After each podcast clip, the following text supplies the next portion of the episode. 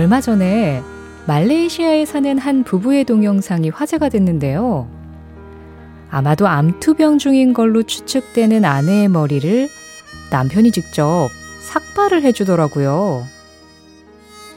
머리를 다 밀고 난 뒤에 눈물을 흘리는 아내를 보고 남편은 바리깡을 들어서 이번에는 본인 머리를 밀기 시작해요.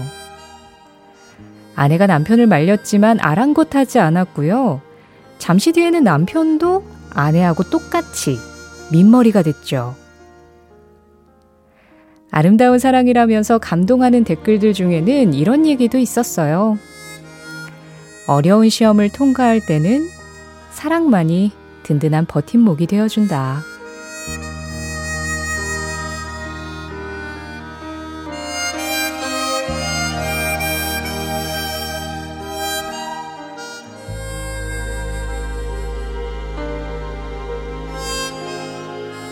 당신의 사랑이 얼마나 깊은지 정말 알고 싶다고 묻는 한 사람이 있습니다. 몇 번이고 반복해서 질문하지만 사실은 이미 답을 알고 있죠. 아침 햇살 속에서도 내리는 빗 속에서도 당신의 사랑을 느낄 수 있다고 고백하거든요. 사랑하는 모든 사람들이 그렇듯이 이들에게도 어김없이 상처와 시련의 시간은 찾아오겠지만 우릴 무너뜨리는 어리석고 바보 같은 세상 속에서 서로에게 힘이 되어 주겠다고 약속하죠. 사랑하는 아내를 위해 삭발을 했던 남편의 얘기를 보면서 사랑의 힘이란 건 도대체 얼마나 깊고 영원한지를 이 노래처럼 되물어보게 되네요. 11월 21일 화요일 신혜림의 골든디스크 첫 곡 비지스입니다. How Deep is your love.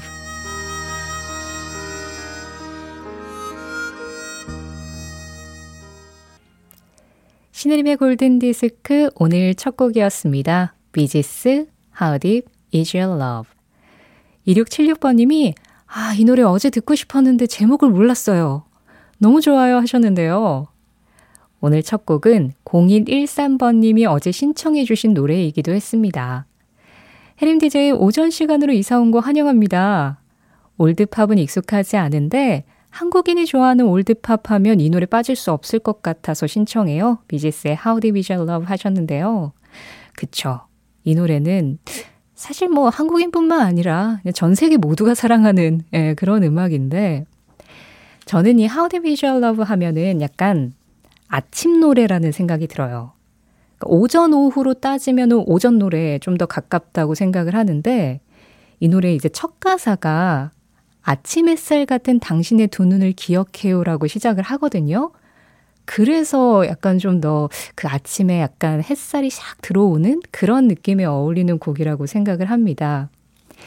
우리 오늘 시작할 때 그 말레이시아에 사는 한 부부의 이야기를 했잖아요. 아내가 이제 암투병을 해서 남편이 삭발을 해주고 그리고 남편도 본인 머리를 삭발을 하고 아마 그렇게 하면 아침 햇살 같은 두 눈이 서로에게 좀 더 잘 보이지 않았을까 그런 생각을 하면서 저는 이 곡을 들었는데요. 신은이님은 오늘 오프닝 들으면서 잠시 옆에 있는 남의 편을 쳐다봤어요. 에구. 라고 하셨는데, 이게 무슨 뜻인지 저는 추측하지 않겠습니다. 네. 0890번님. 아침 햇살처럼 보기 싫다는 뜻은 아니죠? 아침에 눈부시면 저는 싫어요. 안마 커튼 추천해 드리고요.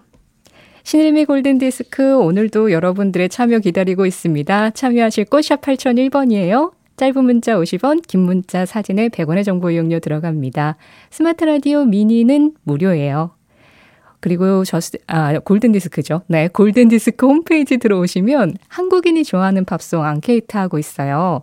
어, 여러분들이 그냥 좋아하시는 음악 영어 말고 한글로 적으셔도 되고 편하게 적어주시면 이걸 기반으로 골든 디스크 선곡을 하고 있는데, 어, 제가 지금 잠깐 말이 잘못 나오기도 했는데, 이전 프로그램 제 새벽에 하던 저스트팝 할 때 제 별명이 셜록이었어요. 여러분들 한글로 적으셔도 되고, 아, 이거 남자 가수가 한 70년대에 불렀던 노래인데, 나나나나 이 노래 뭐죠? 제 웬만하면 다 찾아드릴 수 있습니다. 편하게 올려주세요. 신혜림의 골든디스크는 현대오피스, 신한은행, CJ 대한통운 더운반, 환인제약, 코리아 트렌치 주식회사, 1톤 전기트럭 T4K, 미래에셋증권, 이카운트, 르노자동차 코리아, 하나생명과 함께합니다. 20대의 존 레논과 80대의 폴 맥카트니가 다시 만나 노래합니다. 그 시절의 팝송과 지금의 내가 다시 만납니다.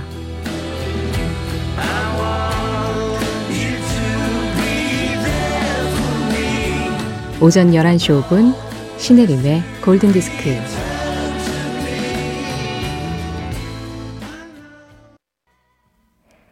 3107번님, 이 노래 30년 만에 듣는 것 같아요. 저는 50대 중반 여성 농업인입니다. 앞으로 좋은 친구 되어보아요 하셨는데요. 네, 3107번님이 30년 만에 들으신 이 곡은 바브라 스트라이젠드의 Woman in Love였습니다. 강영자님 신청곡이었어요. 30년 만에 들으셨다고 하시니까 제가 이 노래의 비밀 하나 알려드릴까요? 오늘 이 노래는 처음 들었던 첫 곡하고 연관이 좀 있어요. 우리 처음에 비지스 노래 들었잖아요. 이 Woman in Love 비지스의 멤버들이 작곡을 했었던 곡입니다. 그래서 약간 비지스풍의 느낌이 좀 있어요. 그래서 비지스 멤버들 목소리로 들어도 좀 어울릴 법한 네, 그런 노래죠. 2988번님, 진행자 목소리 참 좋은데 정확한 이름은? 네, 안녕하세요. 저는 납신의 은혜해의 숲을 림자 쓰는 신혜림이라고 합니다. 골든디스크 FM 쪽에 있을 때 한 8년 정도 음악 작가로 일했던 사람이고요. 이제 진행자로 돌아왔어요. 아, 아까 전에 제 별명이 셜록이라고 했더니요. 아, 막 의뢰가 엄청 들어오네요. 6263번님. 꼭 듣고 싶은데 찾아주세요. 가수는 생각이 안 나고요. 시작 부분에 종소리가 나는 곡인데, 제인이에요. 하셨는데요. 아, 잠깐만요. 그러니까 셜록도 좀 그 왜 자기 머릿속에 그 한번 들어갔다 와야 되잖아요. 잠깐 들어갔다 오는 동안 잠깐만 기다리시고요.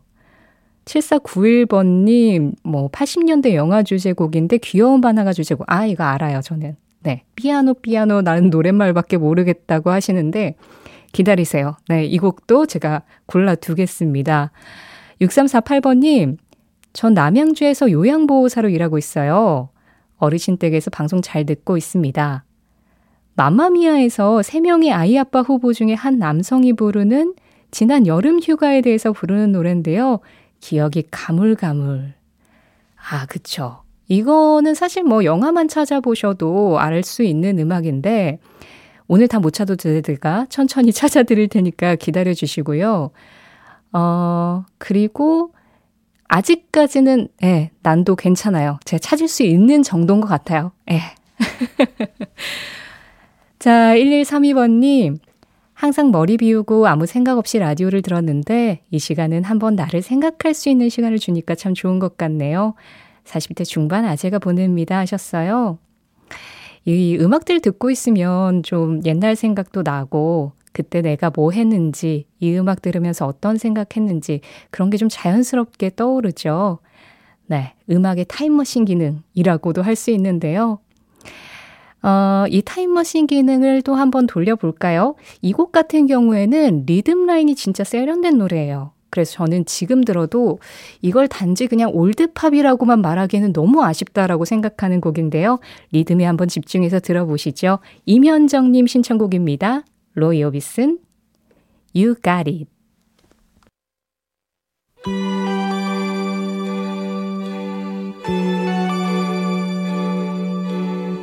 그 시절 우리가 좋아했던 팝송 오전 11시 5분 신혜림의 골든디스크입니다.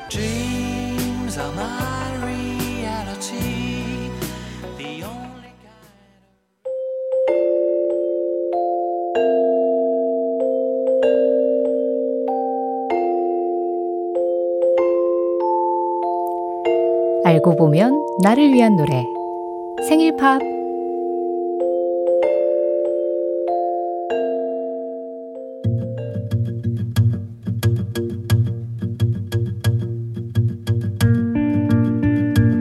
올해로 54살. 조형수 씨가 시골에 계신 부모님 댁에 가면요. 어머니는 매 끼니마다 커다란 대접에 콩이 반인 밥을 가득 담아주신대요. 다른 사람들한테도 항상 우리 형수는 콩밥에 김치만 있으면 젤로 좋아한다? 이렇게 말씀하신다는데 사실 여기에는 비밀이 하나 있습니다. 돌도 씹어 먹을 수 있을 것 같은 어린 나이에 쉰김치에 간장이 전부였던 밥상이 맛있을 리가 없었죠.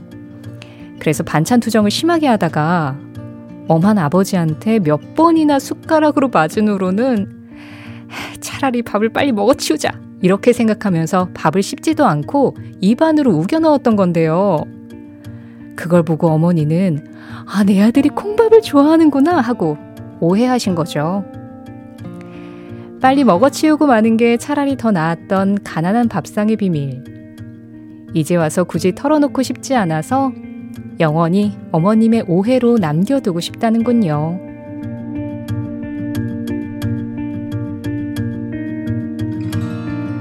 하루에 단 한 분을 위한 특별한 선곡. 알고 보면 나를 위한 노래 생일팝.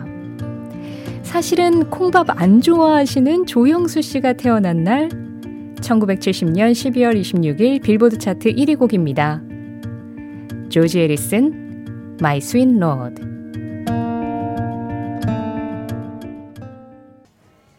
1970년 12월 26일 빌보드 싱글 차트 1위 곡이었습니다. 조지 에리슨의 My Sweet Lord 들으셨어요.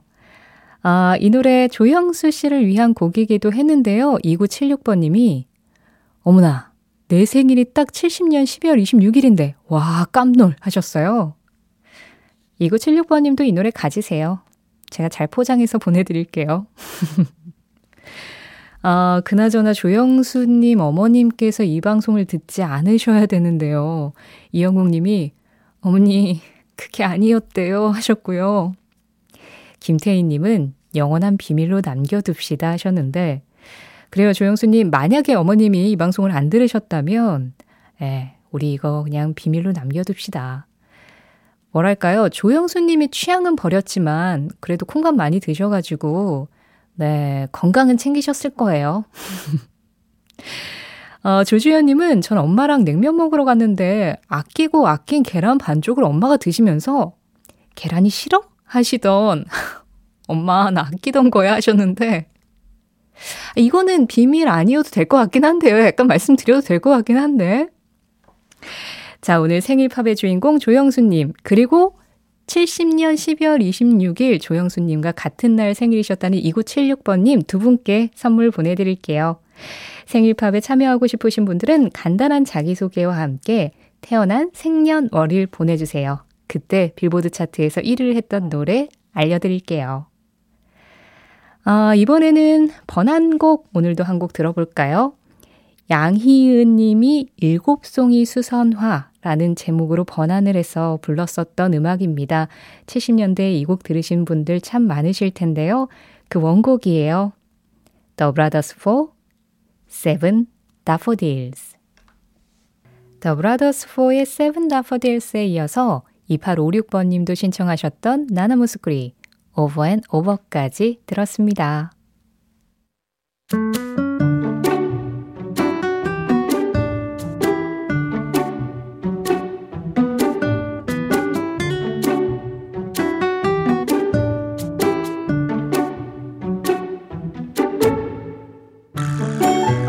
저, 저 팝은 다 잊어버리고 잘 몰라요. 쓱, 쓱 신청곡도 한글로 적을 때도 있는데 그래도 트 틀어주시더라고요. 팝 팝송 많이 듣고 영어 공부도 열심히 해서 영어로 신청하도록 노력할게요. 정경희님 맞춤법 무시한 한글로만 적어주셔도 틀어드립니다. 골든디스크 자키 신혜림의 선택 Just Pop